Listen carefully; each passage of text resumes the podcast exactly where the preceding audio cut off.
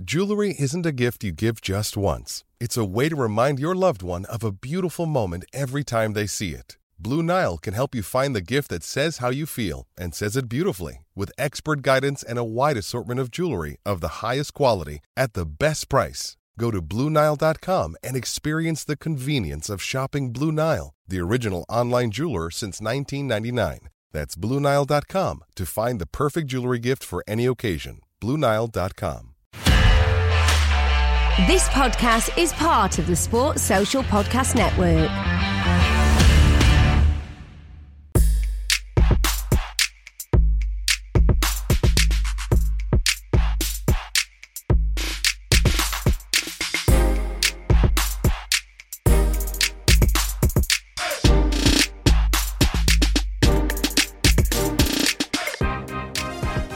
Hello and welcome to a Why Can't We podcast called This Sport Podcast.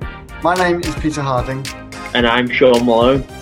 Each month we'll bring you up to date with disability sports stories from around the world. We'll also be joined by a few people involved in disability sports. Why Can't We has been running since 2012 after I saw the Paralympics in London. After attending as a spectator, I wondered why we don't see coverage of disability sports on a regular basis.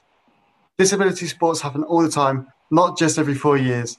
So I started the campaign to help raise awareness of disability sports, and the campaign has grown from there. These podcasts are made to help you keep up to date with para sports, for elite athletes to sports fans.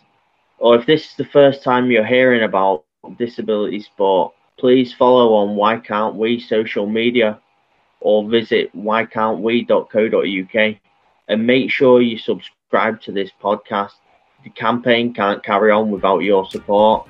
So join us each month for an update on this sport pod.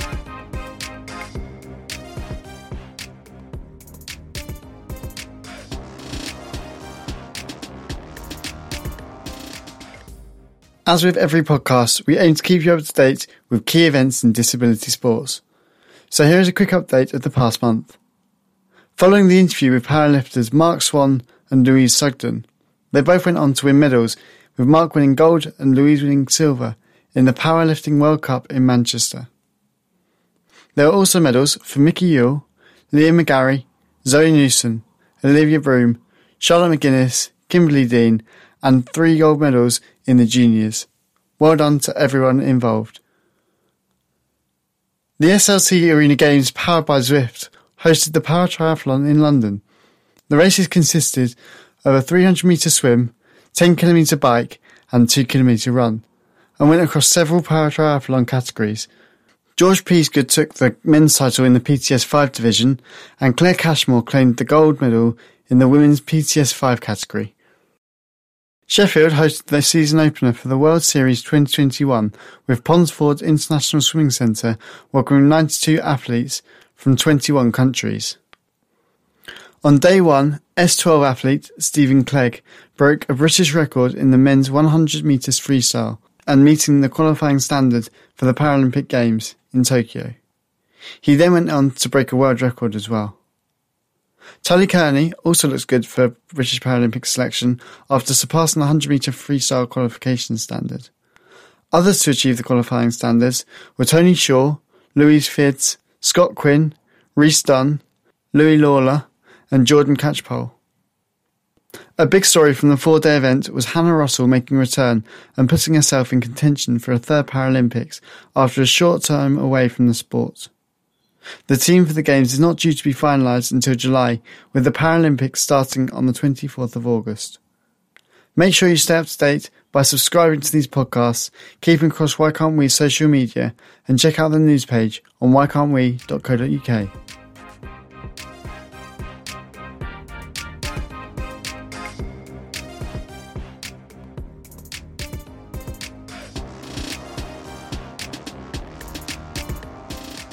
Hello and welcome to This Sport Pod with me, Peter Harding. And today I'm joined by a very special guest. It is the UK team captain for the Invictus Games, Rachel Williamson. Hello, Rachel. Hi, Peter. How you doing? Yeah, I'm good, thank you. How are you? Yeah, good. It's um, I'm glad the sun is out because it actually gives you a bit more motivation in life, to be honest. So yeah, all well my end. Good. That's good to hear. So obviously we're going to be talking about the Invictus Games this week, and the Invictus Games unfortunately was cancelled due to COVID, as many things have been with the COVID pandemic, cutting all sports out as far as I can tell, especially disability sports. And so, in honour of the Invictus Games being cancelled this time, we're doing this podcast to keep you up to date with Rachel's story, the Invictus Games, and just keeping the conversation going. And because disability sports doesn't stop just because of a pandemic. So, Rachel, do you want to tell us about your own life and how you first got involved in sport? Yeah, sure. So, when I was born, I was premature. And that was the only reason that I got into sport because I was told I had to build on coordination, breathing techniques, and I was introduced to swimming to make a start and learn how to, you know, create those patterns and to build that strength up. And a few years, I think by the time I was six, seven, I was told, you know, let's go to the local swimming pool, let's just see how you get on, um, let's build you up, and we'll just go from there as long as you enjoy it. And um, that's exactly what I did. I found out I was quite natural because I've always worked on my coordination and breathing and I was literally like a fish to water. It um, didn't take long before I really enjoyed it, got into it, and straight away by the time I was 13, I believe, I was um, already at national standard. I just sort of picked it up so quickly than other people. And that was sort of how I really started just joy sport. And one thing that I I probably took advantage of is, is that if I do sport, I can miss lessons at school. You know, there was always like a, something I had to attend. And for me, I was not literate at all. I just thought if I could do sport the time, I can get out of uh, lessons. There you go. That's advice to anyone that's uh, maybe not enjoying school and wants to get out of it. You can just take up sport and try and do that instead. Uh, and obviously, at the age of seven, I know you were thinking, right, this is an opportunity for me to go down the swimming route and you wanted to try and reach the Beijing um, Olympics as an Olympic athlete. You're obviously very good at swimming, as, as you've said, and you've rightly so. Where did you want to go with that swimming career? Did you want to reach that Olympic standard, and did you want to sort of break world records? Is that something you're aiming for? Uh, for me, it was definitely the Olympics. All my friends were either getting close to Team GB or were on Team GB at the time, and from the ages of seven to 17, I was um, national standard pretty much every year. And it got to the point where at the age of 17, I, I think I was 17, I went to national qualifications, went to the competition at Sheffield, and it was also the Commonwealth trials to actually try and get a place on Team GB to go to the Commonwealth trials to then hopefully go to the Beijing Olympics. And that's all I had my mind set on for like the previous few years because I just saw everybody I knew get into that position or that I've raced against. For example, Rebecca Adlington. You know, we trained right. every now and again and we'd compete all the time. And so it's definitely a high mentality. I wanted to be that Olympic superstar and win everything. It was all about podiums, medals, and glory yeah, uh, well, fair enough, and that's amazing. I didn't know you actually trained with Re- Rebecca Adlington, so that's really interesting to hear. Uh, what mindset do you have to have to become an Olympic athlete, and what mindset do you have to have to then take on these you know incredible challenges of aiming for something like the Olympics? Um, for me, it was a very committed mindset. I knew what I wanted, and I did everything in my power to do it. So even training, I was training like 12 times a week or something, and each session was two and a half hours. And that'd be before school, getting up at half three in the morning. And it takes on your family because they have to drive you everywhere. I had a brother and sister that weren't really into sport. And so it kind of um, was me pushing everybody else, saying, Look, this is what I want. We all need to take our part. But um, it was I never really saw the downside to it. I was so focused on the positive aspects and how far I could go and what it's like to, you know, be recognized in a local newspaper. It was just glory all the time for me. And mm. I guess every time I had a sort of negative side or if someone would beat me in a race, I'll take it so personally because I wanted it so much more. And you yeah. secretly hate all of them. And you try and sort of build on top of that. But I think back in those days, like we're talking about early 2000s, sort of early to mid 2000s, and there just wasn't much sort of psychology aspect to sport available right. until nowadays. Right. So for me, it was just I've got to go training. I've got to please my parents, please my family, all this dedication they've put into it. And yeah, it was just if it wasn't positive, I wasn't interested pretty much back then. Yeah, and I suppose pleasing your parents, pleasing your family, but also pleasing yourself at the end of the day, because you know you can only push yourself as hard as you can push yourself, and so I can imagine that's a big challenge to think right. This is what I'm aiming for, and can I achieve it? So amazing work, and, and all credit to you. You then aimed to try and get to the Commonwealth, and you said that you you fell short of that target of trying to get to Beijing. Do you want to talk us through that? Yeah, sure. So at the at that national competition I was on about, and it was coincidentally the Commonwealth Trials. I managed to get into two back to back finals for the 200 freestyle and 200 individual medley. And you pretty much had to be in the top three positions to get your place onto potentially Team GB. And then from there, you can go up a level in training and, you know, start training sort of GB style and picking it up once more to get to the Olympics. But for me, I remember this race so clearly, and I could still smell the chlorine, every aspect to it. And the first race, I it was all fine. I think I was about seventh or about seventh going into the final, so it was um, very close still. Because in swimming, it's every mm. tenth of a second can yeah. make such a difference. And that was absolutely fine. And then I believe I did a 200 individual medley and which is uh, one length of each stroke. And I remember diving in, doing everything, and turning as fast as I possibly could, and pushing off and kicking as hard as I could. And you get to the end, and you believe you're in for a shot. You know, you're in that sort of, oh my god, this is happening, until everybody hits the wall at the same time. And yeah. I think I came sixth overall by like tenths of a second, literally nothing. And I didn't make that top three. So for me, that was it. You know, it only happens every few years, and the Olympics are obviously only every four years. And yeah. I was at the age where you either make it to Team GB at sort of 16, 17 years old, mm-hmm. or you're starting to get too old to do that side of it, and you have to go into like masters and everything, which I wasn't yeah. interested because uh, in my mind it was just old people and sort of gone past your sort of uh, elite time. Yeah. And, and that was it. I think I carried on believing it was all just going to be fine. I'll just keep swimming, nothing about it. And then a few months later, I just thought, you know what, I'm just not enjoying it anymore. If I'm at my best now, I probably would either start getting less interested, less happy about it, or I'll just grow up and just want to sort of socialize for once because swimming did take over my life and that was all I ever did.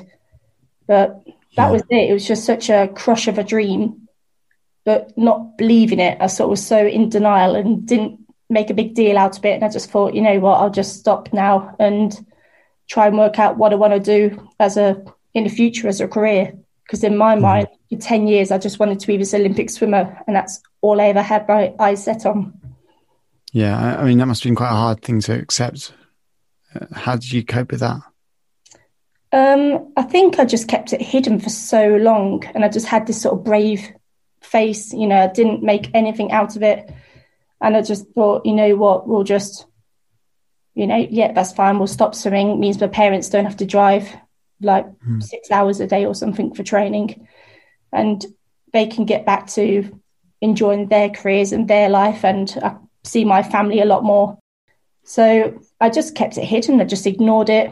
And that was it. I just didn't dare open that sort of seal again and sort of go back into how it used to be. I just went on with life. So you then realised that possibly you want to get involved with the RAF.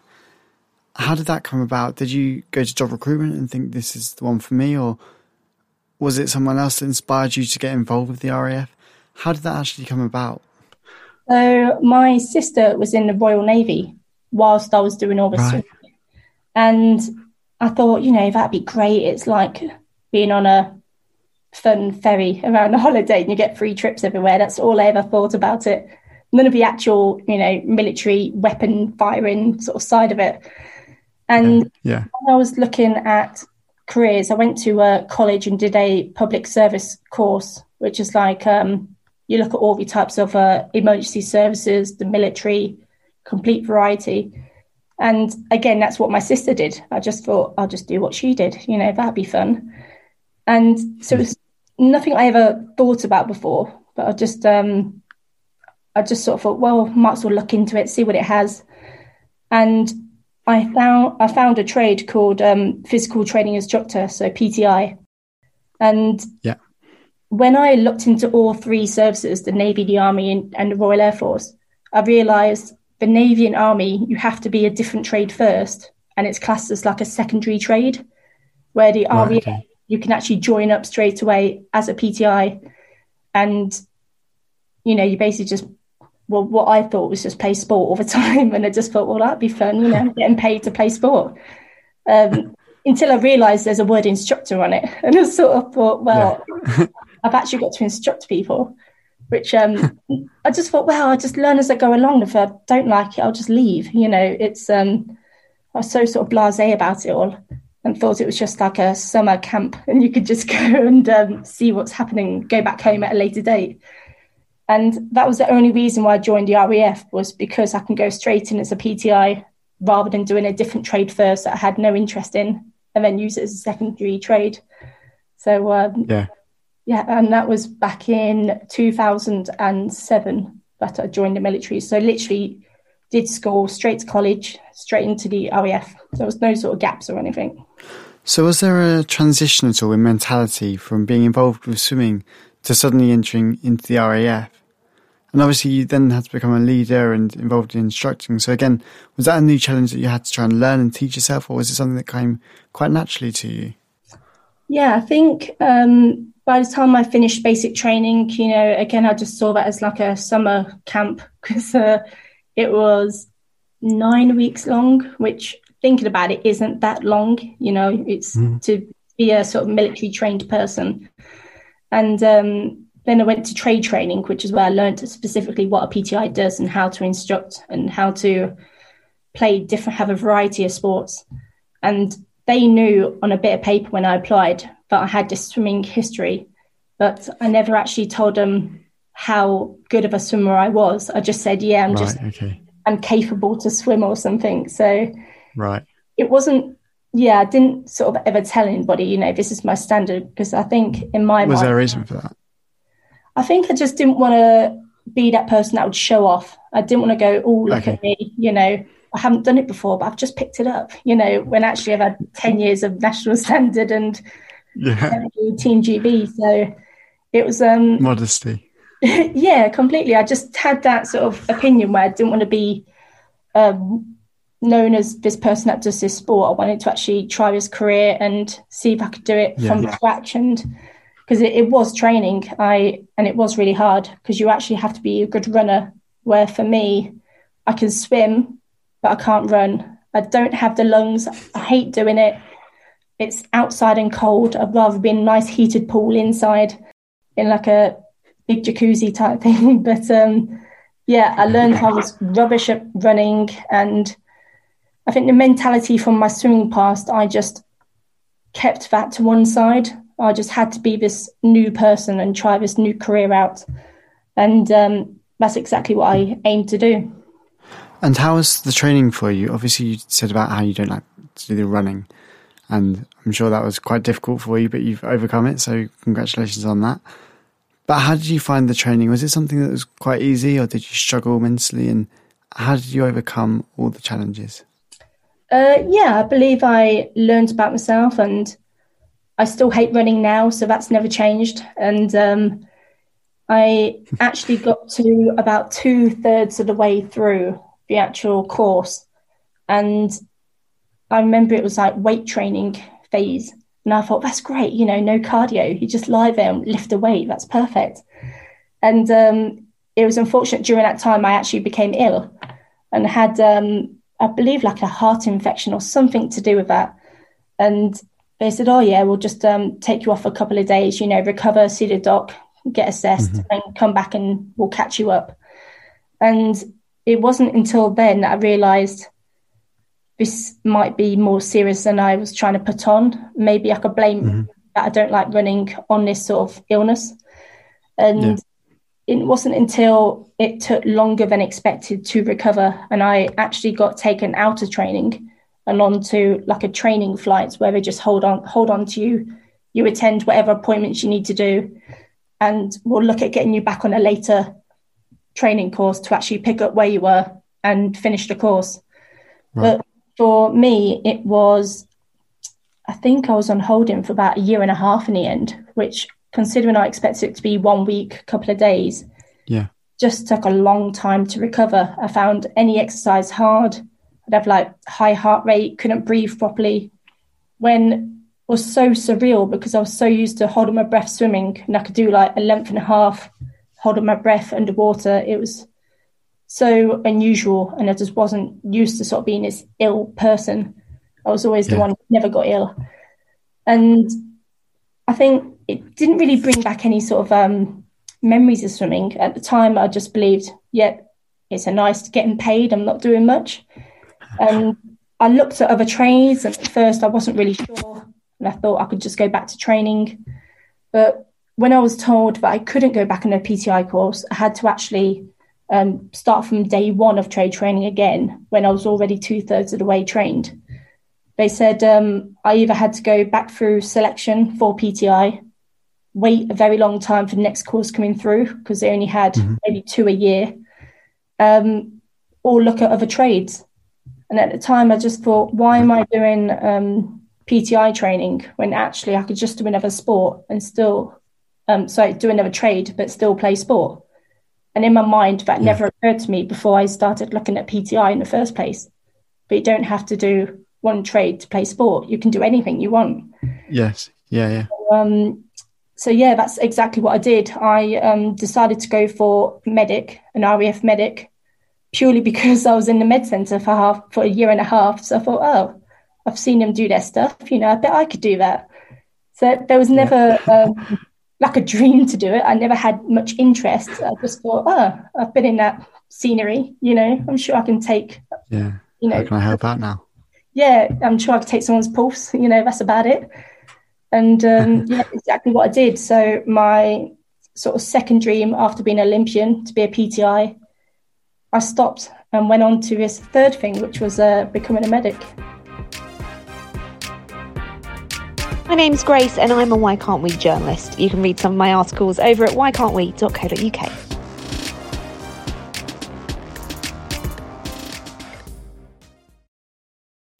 So, just to recap, I've been talking to Rachel Williamson, who's the UK captain for the Invictus Games, and she's been talking about how she's had to transition from being a potential swimming Olympic hopeful to then transition to the RAF, and she's then been going for her PT training and again, she's potentially facing another transition. Now, I know a lot of people who might be listening to this podcast might have had a knockback in their lives, whether it's a big one or a small one, but it's something meant to be over, have to overcome. Rachel, how did you overcome this, and what message did you give to other people? Um, for me, I found that I'm actually got a stronger mindset to take that action, to change plan when something goes badly wrong. And there's always something else you can do just because you're not doing that dream that you started. If you just take a step back, breathe, mm. and just think about what you have interest in, what you can do, what's available to you. And for me, that's exactly what I did. I just thought, well, in my mind, I failed at being a PTI and I blamed myself. And then I failed at being, um, you know, this Olympian and I just thought, well, if I've done it a few times already, I must have that strong enough mindset to overcome it and try again something new. And Yeah. in I've always got that mindset where actually if you try anything, whether you have that interest or not, you can always stop it or you could always say, Nope, this is not for me. Let's go and try something else. And yeah, I think I've just built on that sort of um, mindset where I know I can overcome it. I know it's going to be absolutely rubbish and going to feel terrible and dreams are being crushed when actually try and find some similarity between what you're doing, what you was doing and what you're looking at doing and just keep going. You know, life doesn't stop. You don't stop. You just Yeah. have to sort of accept there is change, but what you're going to do might actually be better for you. You just don't know it till you try. Yeah, that's a great message. So you're now trained up as a medic, and I'm sure you've probably picked up lots of skills that you probably didn't even think you would ever have. Do you want to tell us about your time as a medic and some of the experiences that you had? Because I'm sure there were plenty and some great stories as well.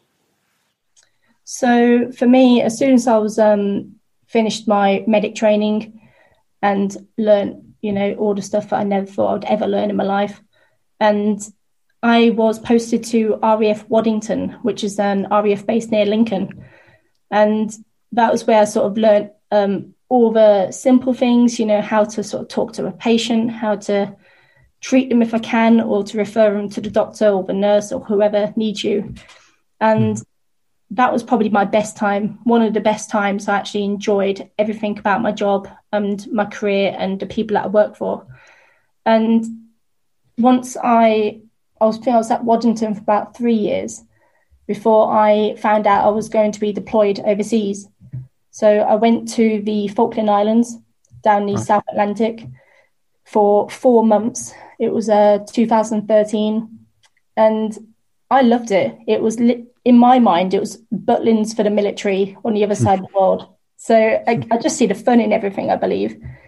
So Yeah. I had a great time. I did um, Aeromed out there, which is a aeromedical evacuation.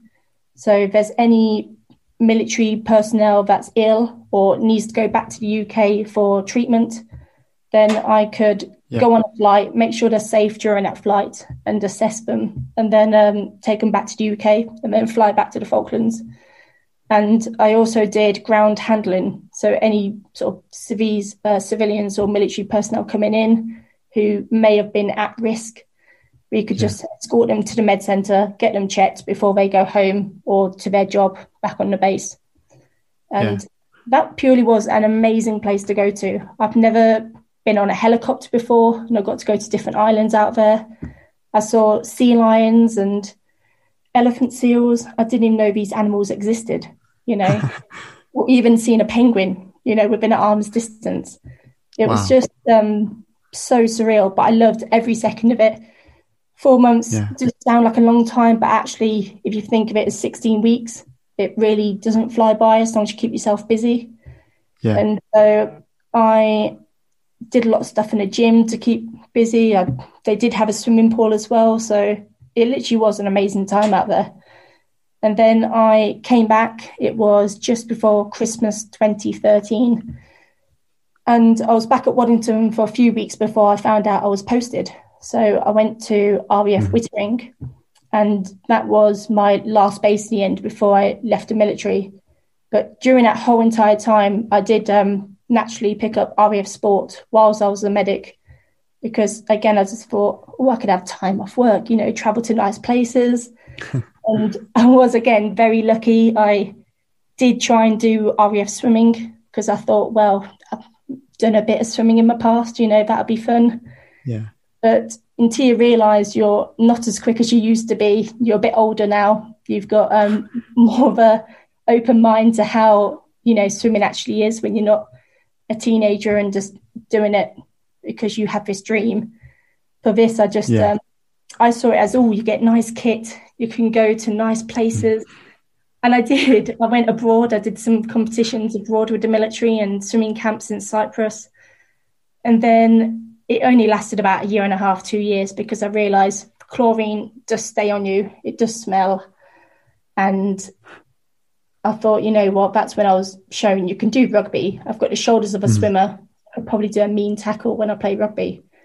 and that's exactly how I got into that rugby aspect. Was um, just being yeah. introduced from one sport to the other, and then I represented the RAF playing rugby for another two, three years, mm. and that was pretty much my um, sort of military career, just playing sport, having fun, yeah. and uh, working in a medical centre, seeing patients.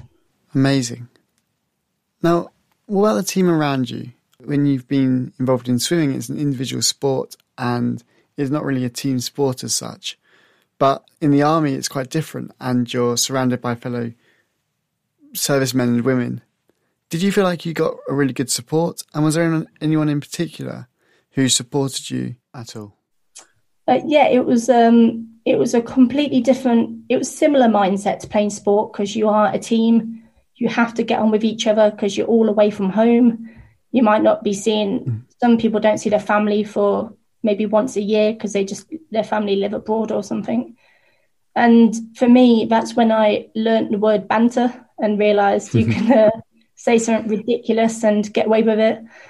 and it was, yeah, I think it really shaped me up to uh, growing up and actually um, learning about life and about friendships and and everything else that comes with it. And it's quite, it can be quite hard keeping relationships and friends purely because they could be posted again to somewhere else, the other side of the world, or to another part of the UK. And you have to, if they, if you know they're like a best friend or someone that you're going to keep in touch with, you know you're going to stay together and keep chatting, even though you can't see each other. But sometimes you do. Yeah. Someone does leave you, or you know, a colleague, and you think, "Yeah, I'm glad with the break now." it was, uh, it can be at times because uh, you're working so closely to each other it's almost yeah. like um, Marmite. You either get on really well or you're purely just colleagues and you're never going to be friends. And um, yeah, it was like a great time. Like I served 10 and a half years and still looking back, I don't even feel old enough to say I've done that. It's um, just such a surreal time of my life. But I've definitely got some best friends that I've kept in touch even today. And that's yeah, it's like a very long time, but um, you know, you've actually, you know what you've both been through and, or the, you know, the bits that might feel rubbish at the time in the military, but you can just, you know, keep your heads up high and uh, look in different ways. But um, yeah, it's definitely uh, shaped me as who I am today. Yeah, yeah, of course. And so let's go back to your sporting prowess. Obviously, you then started doing rugby and you then sustained an injury uh, during training. Do you want to talk us through that? Yeah, sure. So, in so I was playing rugby uh, for about sort of two years roughly, and in 2014 I was at a training camp at RAF Halton, which is the basic mm-hmm. training site for any RAF member, and it was you know, I've played rugby for like a good year before that. I knew sort of how to play now. And when we were training, I was a loose head prop. That was my position. I was told, you know, this is what you need to go for. You know, you'll be great.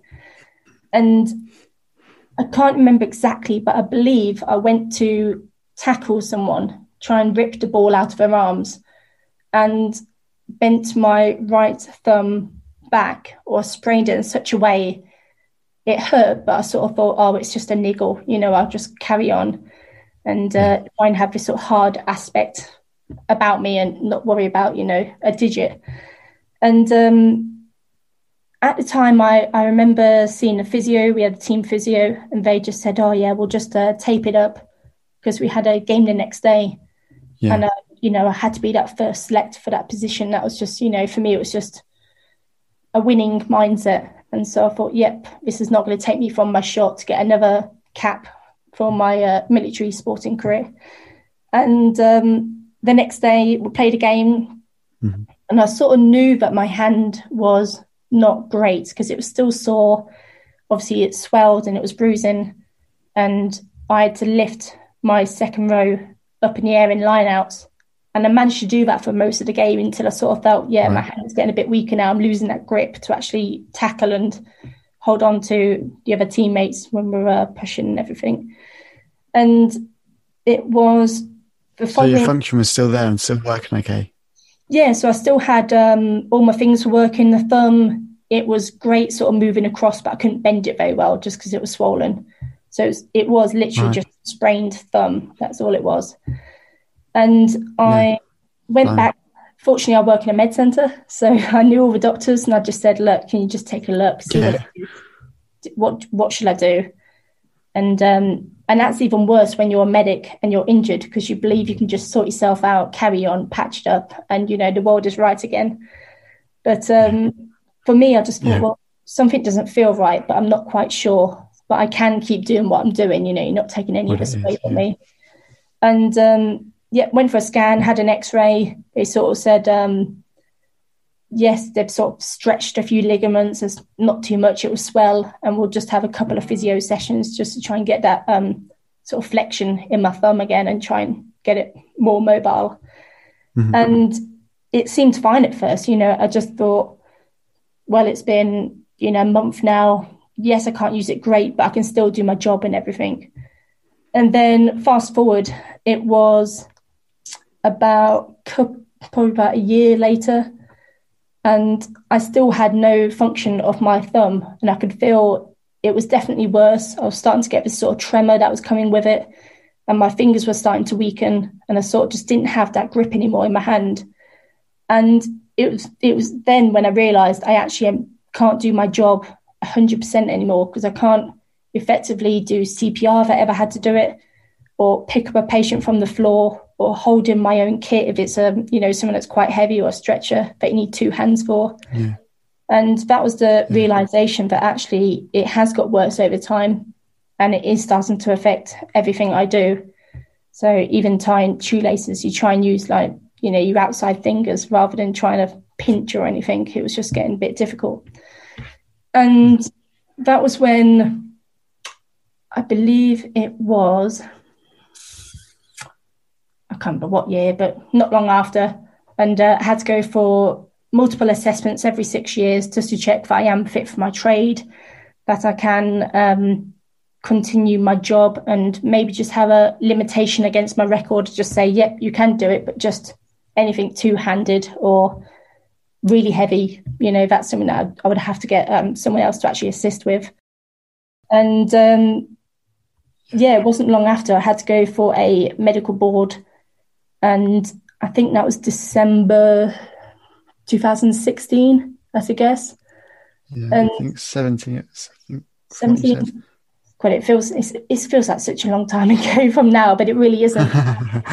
And um, yeah, that was the time where I had to go for a final assessment to say, look, this is what's going to go on. This is how your career is going to continue. What you can do, what you can't do. Hmm. And um, and I was fairly relaxed about it. I thought, yeah, that's fine. You know, they'll just say, yes, it's um, unfortunate. You know, you've sprained your thumb. It's not recovered. You can keep doing your job, but in certain aspects. Yeah. And it was then I actually found out from this doctor that that was the end of my military career. That was me getting medically discharged from the service. You will no longer do your job, and that is it. And it was such Wow. a bombshell. I just thought, how can I not do Yeah. my job? It's a thumb, you know. That's I can still walk, you know. I have all my limbs, and um, Yeah. yeah, and that was the shocking side that I found out. Yep, it's affected my um, career, and that was the end of me feeling like a failure for like number three or four. And I had to now think, what do I do next? I just do not know what to do, just because of a silly sprain that actually got worse and was affecting my hand. That in the military, everyone needs to be able to um, hold a weapon or do the basics like CPR and all that sort of stuff. And it's actually not that effective if you only have function in one hand and not much in the other. And Yeah. that was the reason that I could no longer be in the military. Wow. Uh, and so now, what function do you have at the moment then in your in your arm? Uh, so now it's um, pretty much up to the shoulder now. So every six months to a year, it sort of progressed and it went from hand to wrist, wrist to elbow, elbow to shoulder. And so my hand, I can't use at all. I could probably um, shake my arm for try and move it and it would sort of tremor itself, but I have no um, sort of control or function at all that I can use it as a proper arm. And annoyingly, I was Mm. right-handed, so I've had to learn to do everything left-handed and one arm No. To actually get through life. Yeah. Wow, wow. I bet that's a, a huge challenge that you, you know, so many things to overcome there. And again, you've been knocked back and again, you've had to overcome something. Is there, was there a family support network? Was there someone or a group of people who helped get you through this? Because I can imagine that was a, a huge blow and something that was very difficult to overcome. Yeah, no, definitely. I um I had support and I realized I had to be I had to really sort of grow up now and say actually you're you are an adult, you have control of your life. Start saying yes to everything you're being offered. And so I was still getting treated at Headley Court, which is the Defence Military Rehab Centre down in uh, Surrey. And that was when I saw also saw people that actually they're worse than me and they're coping absolutely fine. How come me with a dodgy thumb, you know, can't get through life? And so I started talking to my family and a couple of close friends that truly knew how I felt.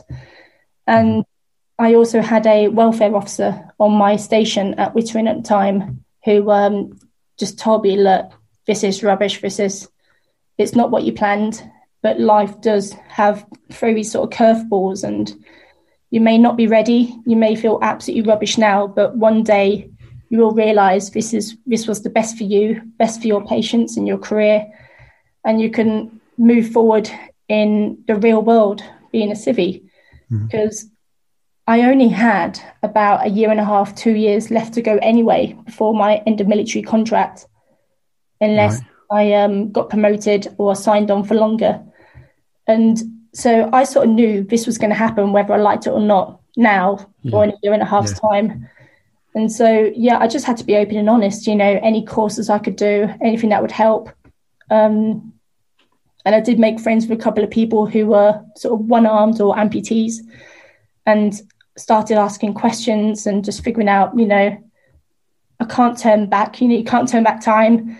This is what's happening sort of get over it and get on with life. You know, start trying to find things that interest you, but you can still keep going because there are people out there worse than you. And that's, and I'm lucky I've always had that mindset from that Olympic failure, PTI failure. Now I'm a medic failure.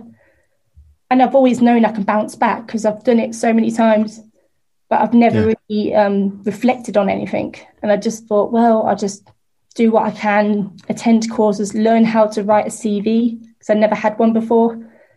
And Right. Oh, wow. yeah, I think you just have to be open and honest sometimes, even though it's scary, horrible, you hate everybody, but it has to be done either now or later. So get it over with now, and you can just move on in life. My name is Sam Harris and I'm a journalist for Why Can't We. Read my articles at whycan'twe.co.uk.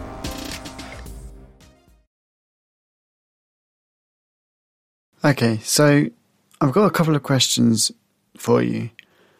When you were recovering from your injury, how much prior knowledge did you have of the Paralympics and the Invictus Games? Because I imagine you probably knew about them, but was that something that you'd thought about facing and going to compete at the Olympic, uh, at the Paralympics or the Invictus Games, or is this a new venture for you again? And what did you learn en route to discovering more about disability sports, I guess? Um, I really knew nothing apart from the typical, you know, Paralympics and thinking, oh, you know, it's great to watch, but I never in my life looked at it, knew about it, didn't know where to go for it because I never saw myself being in that position where this was something that could, you know, beat you one day. I just um, supported others doing it, thinking, you know, they must have been born with something or had some terrible accident. And I think ever since injured, it really has opened my eyes completely. And I've got this um, new onset, you know, going forward where actually they are amazing people, you know, just because they have this disability or this um, something that's affected them in their life, they are still incredible athletes and they still can do everything within their ability at the, you know, the highest of standards. And yeah. for me, I never even looked at going to the Paralympics myself, just because I never thought that I would ever I would ever be in that position. Mm-hmm. And fortunate for me, I found um, the Invictus Games, which is the military almost version of an Olympics, but it's mainly for wounded, injured, and sick personnel. That was the idea from Prince Harry when he saw the Warrior Games, which is between all the army different services within the military um, doing a sports competition against themselves, but purely for recovery, not for glory or medals or anything like that. And he hmm. then brought it to the UK and thought, actually, this is a great idea. We can make this international to all wounded, injured, and sick within the military around the world because there's so many people, especially when he was in the military, that he saw getting injured, getting um, you know blown up in war yeah. zones. And if it wasn't for a friend introducing me the idea of Invictus, again, I would have no mindset of what disability sport is because I've never really had, I've never really opened my eyes to see people, you know, with missing limbs that are playing sport. It just never um, was something that sort of came about that I could see. Yeah. And it was just fortunate, yeah, that the Invictus came along. And that's when I saw fellow friends thinking, you know what, there's sport out there. You don't have to have a chance. Yeah, it's not it's not about glory anymore. It's all about you and your recovery and how you can go overcome injuries to, you know, create adaptations within sport and just do it again to the best of your ability and actually forget about your injury for once. Just concentrate on the sport side.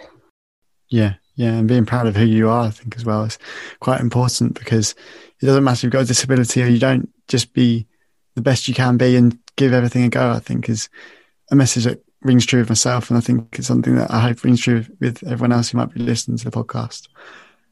How did you then find adapting to civilian life. You said about you've never had a CV before. I mean, you, you didn't really, or you wouldn't have thought that you'd suddenly become a civilian in this case. And so quickly, obviously, a year and a half or two years before, you were planning to become a civilian.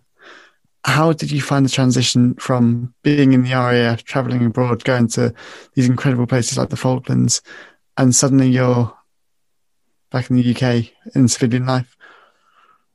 it was it was rubbish at at the start. You know, I remember um, the week after hearing about leaving the military that um, I sort of have this resettlement era where you do all your courses, but that comes to an end, and you have this um, last paid day in service. It's called, and you realise actually you're not going to get paid anymore. You know, you're not having this job anymore. You need to actually go and find an interview, find a new career. And I was sort of so in denial. I just thought, oh, something will happen. You know, I won't do anything now. It'll just, it'll just work out. It'll be fine. When actually, I was pretty miserable. I was, um, I think my talent at the time was watching daytime TV and eating Doritos. That was uh, pretty much what I did every day because that's what made me happy. You know, anything to ignore. Sounds like lockdown. Yeah, it, it exactly is. So that sort of first few weeks in lockdown was exactly how I felt, and you didn't know what to do, you didn't know where to go, what was going to be okay or not, and I did absolutely nothing. I just thought, oh, it'll be fine, you know, I'll just get on with life, and then it, I realised, yeah, I've been using my own savings to give myself almost like a wage every month to sort of get by in life. Right. And that's when you know and you get pestered by your family you know your mum gets involved and start saying look you actually need to figure out what you want to do and start getting interviews. Even if you don't want that job just get some practice in. Yeah. There's me going yeah yeah yeah i fully understand you know i will you know i promise. And then you you know ignore everybody and don't do it for a few more weeks and uh, your money's going down the drain. And then yeah i think i just i'm lucky that i had um sort of that I learned how to adapt in sport from Invictus. It sort of worked at the same time that I was learning about sport as I was learning about how to be a civvy and get through life and get a job. And they yeah. sort of um, helped each other really to try and build this new onset in life and how to adapt and knowing that, yeah, life might be rubbish now, but, you know, keep going and it will work out. you're getting up every day. That's a positive. You know, you're feeding yourself, you're having a drink. And it sort of opened my eyes that, yeah, you can still do the basics in life just because you can't be this amazing sporting superstar. Or, you know, you might feel like a failure all the time because that's how I did. I thought that I let everybody down in my family for not getting through my military career okay. And it sort of all worked out together because every aspect of my life was learning in different ways. And that's how I carried on to today. Yeah, and you were introduced to the Invictus Games by a friend, as you said earlier on.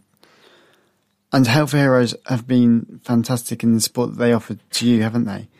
If anyone is listening to this podcast and wants to help Help for Heroes, then please do and go to their website and offer them all the support you can give them because they are doing some fantastic work. And the Invictus Games is just one of many things they support. So please do help Help for Heroes. So the Invictus Games for you, you went out to Sydney and you came back with, I want to get this right, so I'm just going to refer to my notes quickly. Uh, you came back with two golds, yeah. three silvers, and a bronze. Yes. Amazing. Uh, that was in swimming, that was in rowing as well. Yeah. Uh, how do you, well, first, let's go through the whole journey. Talk me through the Invictus Games. What, what was it for you? Uh, for me, when I was first introduced, I um, went to some sort of training camps just to see how you adapt in sport because I never even knew that you could change a row machine to one handed. You know, you can change handles. I just thought you just couldn't ever do that. And um, yes, I went back to swimming, which um, was probably the hardest part ever because I had to learn to swim one armed and my mind, I thought I'd go in circles or yeah. be emo. And I just thought, well, I don't want to do it because I hate all the memories that I have with it. But then I kind of do want to do it because it's, um, you know, it's fun. You have a good time, and everyone's been in the military and you can have that good banter again. But um, yeah, no, it was, it was very good, and I went. I got selected for the actual team, and even though thousands apply and they all want to be in, you know, all in the same position of having injuries and trying to use sport to help themselves. Yeah. And um, yeah, it was great. I was selected. I went to the Invictus Games in 2018, which was in Sydney, Australia, which yeah. again, never been to Australia before. So that was an amazing place to actually see. And the competition was in the Olympic Park where the Olympics were. So for me, I thought, oh, yeah. this this is my Olympics and finally representing my country, you know, just because it's not Team G and Olympics, it's Team UK, and I'm racing against international athletes. But we all have this common goal of being ex military or still serving, having an injury, and using sport to empower us and to try and lift us up again and to help our own recovery journeys. And so, yeah, so I did two sports indoor rowing, which was a four minute endurance race, which, if anyone's been on a rower, is horrendous because it feels like half an hour. And then we did the one minute sprint, which I fully enjoyed because you knew it's just one minute done and dusted. and um, and then yeah. I I gave swimming a go, but the hardest part was to not compare myself yeah. to my previous swimming life. My goal was to create yeah. brand new memories, have fun, try and smile about it, don't critique yourself, and show yeah. my parents because I got to take my parents with me. that was the first time my parents have seen me swim since the Commonwealth trials when I didn't make my dream, decided to quit, and that was it with swimming. And they never saw my military swimming. I just, you know, just I didn't feel it was a very it's, it's a very boring sport to watch sometimes, to be fair. But just going up and down in a big bath. and so that was the point actually saying let's show my parents what I can do now. Just because I've had a past, I can show them how strong I am now, how I've adapted.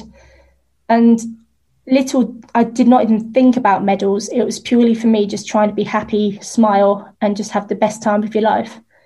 And so when I got six medals, I just thought, this is crazy. Like, I'm absolutely honoured. It was great to have them.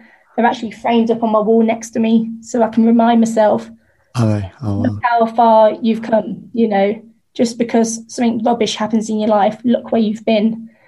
and um, and it was the best experience of my life. I've definitely made friends for life. It encouraged me to get back into sport and enjoy it. Just because you don't have to um, be an Olympian doesn't mean you can't do it. And it was, yeah, it was really was the best experience ever. Absolutely loved it. It just sounds incredible. And again, congratulations for six medals, which are fantastic to have. Now moving forward to The Hague, and you became the GB captain, and you're the first female GB captain as well. So first we go and win six medals. You've recovered from all of these knockbacks you've had in your life. You've yeah, you, you've then won six medals, and now you're the team GB captain, the first female GB captain. How did that feel? Did you get a phone call and celebrate in some way, or yeah, it, what, what, talk us through it. So the games happen, or they were happening sort of every two years. It always depended because um, it was it was a brand new concept, and I never thought about going to the games again. I thought, you know what, Sydney was amazing. I'm a better person out of it.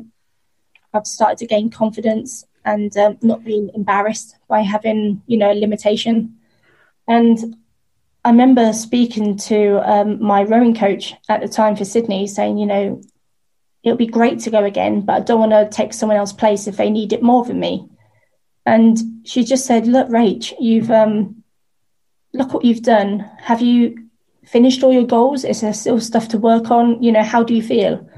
And I just said, "Actually, I'm not as confident as I hoped I would be. I was still a bit shy around my injury. I never really openly spoke about it too much." And um, but I said I would love that opportunity to do it again, see it in a different sort of aspect, and offer advice to anybody else on a team, and I could be that second time going and helping others where I was before I went to Sydney. And I remember getting you get an email. So I got an email saying, Congratulations, you've been selected for The Hague 2020. And I was like, this can't be happening. It's happening again. I'm going again. This is, you know, this is amazing. What an opportunity. And then I was um, offered to be you know, are you interested in being a captain or vice captain? You know, how do you feel about it? And I just thought, I'm a rubbish leader. I don't even know what to do. you know, I can make a joke every now and again. And um, I actually went for an interview because um, they have to sort of, you know, sort of grill you and check you're okay and you can actually face other people. Right. And um, wow. And little did I know, my Sydney rowing coach is now the team manager. And so it was, and I knew everybody in that room, which was great for me because it took away your nerves. Um, yeah. You know, it was an advantage really. But um, yeah, so I had a, I think it was about a 45 minute interview and it was on the way home. I was with my dad at the time because um, annoyingly I crashed my car the day before, which was not advisable. Oh, no. And um, I was being chauffeured and uh, I got a phone call from the manager literally about an hour after leaving um, Help for Heroes HQ at Tedworth House. And they said, Rach, um, we've had a chat and we've all decided, you know, we would like to offer you the captaincy. And I was just like, Are you sure? Are you sure you, you know? I knew I said I'd give it a go, but I never thought I would be selected. And yeah. uh, they just said, Yep, yeah, it's yours if you accept. And I just thought, you know what? What an opportunity to have and I thought, of course, I'll accept it. And so I, um, my dad knew he was next to me. I called my mum straight away, and um, she started crying. And I was just like, man up, get over it. you know, it's. Uh, it wasn't until later on that I realised I was the first female Team UK captain they've ever had because they've all been male the previous three games. And yeah. what a statement, you know, to say you're captain a team. Female is great. You know, I've never really saw gender into it before, but mm-hmm. I just know that I'm going to go again and give it my best shot, try and lead them or advise them in the best way going for the games. And um, we will, you know, figure it out as I go along. I'll just have to ask questions and be brave and and uh, see where we get really. But I just thought if if they believe in me, then I must be doing something right that they see me in that role. And um, that's exactly what happened. So it was, um, yeah, an amazing occasion. And obviously, with the pandemic and the postponement, We've um, we should have gone. Was it a year ago now? It would have been year ago. Yeah. And then obviously since the pandemic, it got um, postponed, and we were like, oh no, we didn't know if it was going to be cancelled entirely, or we were just going to say, you know what, we'll hope to bring it back on later in the year. And yeah, yeah it's just been crazy. And then obviously beginning of this year, we were told, yep, it's postponed a second time, and we were like, oh no, this is you know lockdown, hmm. and we were literally a month month before going when we were told, yep, we couldn't train anymore, and that was the game's over. So we've literally just been um, trying to keep the team a team during lockdown, and we do know that the games will be on in 2020 in April. And um, again, we can't be too confident about it. You know, we hope to go, but you just don't know what COVID is going to do, and you know yeah. how it's going to be and uh, yeah, that's sort of where we are now. So uh, we're hoping, obviously, that Team UK can go to to the Hague in 2022, and Dusseldorf is also on on the horizon as well. Yeah. Is that something you're aiming aiming to go to, or is that going to be a clash, or how are they going to do both of them? Do you know at all? Um, so the games for the Hague will definitely, you know, 2022 will be the last time they will choose a date because of Dusseldorf okay has been decided as the next venue for 2023. They just cannot postpone it anymore. Has a bit of yeah. a knock effect. And um, for me, no, I won't be going. Um, normally on Invictus, if you if you're on your second time, you're pretty much getting in a better place and you're offering advice to others, and you don't tend to go a third games. Um, I know when Invictus started, mm-hmm. people were, but now it's um, sort of growing in itself. People are more aware of it. You know, we um, yeah. more doing more social stuff and getting into media. And the games are, were on TV last year, which was amazing for us, trying to get that um, sort of that spotlight on disability sports. And actually, so many people are affected. And just because you see Team GB, Team UK, and the Paralympics and the Invictus, it doesn't mean that there's athletes on the other side of the world with the same injury. And it, you just realize others are affected in the exact same way. It's not just you and you're the only one in the world. There's so many other people out there. And um, yeah. Invictus is like a family. You know, you make friends with um, athletes around the world and you all support each other, whichever way is best. Yeah. Yeah, it's so true. And obviously disability sport is something that is always ongoing. So if you are listening to this podcast, remember you can check out why can't we.co.uk, keep up to date with disability sport. It's always happening. It's never stopping. And recently, I don't know if you are still involved in in para swimming at all. Are you, are you across that? Um, I obviously watch it um, on TV and social media, that, but I'm not yeah. personally looking at sort of Paralympics or anything. I um, right, I okay. my moment, my Invictus Games was my Olympics, and I was absolutely yeah. over the moon. Over the moon. I've um, represented yeah. my sport. I've, I've swam against international athletes, but this whole journey has made me realize that um, you don't have to be the best of the best to actually realize others are in a similar position, but just struggling a bit. Mm. You can actually talk to them, tell them what's available, spread the word basically. Yeah. That's more what I'm aiming to do now is uh, just continuing life. Get best. the word out there. Yeah, I'll still like I still um I row at home. I've got a row machine with a single handle. I'll always do it for fun now. But um mm but now I've sort of learned that you don't have to do it 10 hours a day to actually prove a point. You can do it when you want and have fun with it and, you know, find friends in a similar way and, you know, edge, edge each other on. And it's, um, I think that's how I see it now. I'm more open minded and um, spread the word. Exactly. And I think that's true for, for a lot of people. Disability sport is something that can happen at grassroots level or just your, your home, you got your home gym there, or you've got your own row machine, or you've got your own treadmill, whatever you've got, just have a go and enjoy it. And I think that's that's a key message: is enjoy what you can do because it doesn't matter. You don't have to be the, the top Olympian. You don't have to be Rachel Williamson being the UK team captain. You can be whoever you want to be and just be proud of, of that fact that you are a disability sports person uh, whether you're the elite athlete or not. And that's a very good message I think you're sending out. Is there a support network at all for yourself and for other Invictus athletes who are hoping to possibly go to their first Invictus Games. Is there a good support network out for you? And has the pandemic affected that, or have you actually coached fairly well?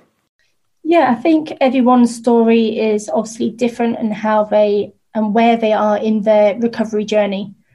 And Help for Heroes have um, they pretty much saved my life. You know, I was probably in a depressive state without realizing after I was being um, when I knew I was leaving the military. And they've helped me from day one. You know, they've offered me courses that I can help to um, improve myself and join on courses where other like-minded people are also on. And again, I'm very fortunate they they do look after the Invictus Games for Team UK, and they literally have helped me who I am today. And I always try and spread the word of all the charities that have helped me, and especially Help for Heroes because they are the main one. They've um, they'll always be there. It doesn't matter, you know, you don't have to be serving or an amputee. It can be anything from um, you know you having a life changing injury and needing 24 hour care at home, or if you have like a mental illness or something, anything in between. And they are such an amazing charity. And obviously, lockdown has affected everybody, not just, um, you know, you think you're just in like a small group at times, but actually, it is worldwide, it is everybody. And we need to help out um, all those who might be struggling and make sure you keep in touch with people. And yeah. even Help for Heroes, you know, we can't do face to face courses, but they still have everything online from if you want to do a sporting activity or if you want to, um, you know, do a bit of mindfulness. It's um, mm-hmm. it's literally everything they can they can provide, and I do. I feel like sometimes, yeah, I owe my life to them because they've actually got me out of my shell, and they've helped so many people around the country sort of get to where they are today and try and improve their mindset or their lifestyle. And um, mm. again, with sport, it's any anybody can have an accident at any time, you know, and you may have to, to find yourself in that disability sport sort of bracket. It doesn't mean you're less of a person or less capable. You just have to find a different way of doing it that might feel strange at first, but yeah. at the end of the day, if you've loved sport, you will find that love again. You just need to uh, be a bit patient, and uh, eventually you'll get that addiction back, and you'll keep going. Amazing. Thank you so much for that. Is there, is there any sort of final messages or anything you would want to say to anyone that is listening to this podcast, how they can get involved with Help for Heroes or how they can support your journey or what they can do to, to keep up to date with your journey as well? Are you on social media, for example? Uh, yes. So I'm, I do love a bit of social media and uh, I'm very open to what I say. You know, I just find, you know, if you're true, if you're true to yourself, and why not share the word on what you're doing? So I am on Facebook, Instagram, Twitter is probably the one you see me on most. I'm slightly obsessed. probably need to uh, calm down a bit. And um, again, Help for Heroes, you can literally just Google them and find their website. And especially if you're um, serving or ex-service member and you want to, you know, ask for some help, give them a go. You know, it's not for everyone, but if you don't see what they can offer and maybe try it or sign up to something, then it might just help you break out of that sort of negative time that you're in or that you know you may feel like you're in crisis. And they can at least pinpoint you to someone else if they can't help you directly. And that's what's great about them. There's always someone there that wants to help you you know that's why they've set it up. And i would say yeah if you're not sure about what to do or disability wise you know you're not sure if you need equipment or anything just start talking to people in your you know your family and try and reach out to charities. And you can only ask you know you won't get it unless you ask sometimes. And so you need to actually be brave take that first step because you never know it might be the best step that you've ever taken and you're onwards in life and you're smashing goals again. Yeah exactly. Well thank you so much for this rachel today. You've been amazing and it's been great to hear your story hopefully we'll see you in The Hague and achieving more gold medals and being that first female UK captain. Thank you. Yeah, we shall see. It's um, give it my best shot. I'm going to have fun and um, hopefully, again, yeah, spread the word about what we do, how strong we all are, and um, yeah, you'll see us smiling and finally get into the games because we've been waiting for this for quite a while. Yeah, exactly. Well, thank you so much, Rachel, and uh, speak to you soon. Will do. Thank you. If you enjoyed this podcast, then don't forget to subscribe wherever you get your podcasts. Join us next time on Disport Pod. See you then.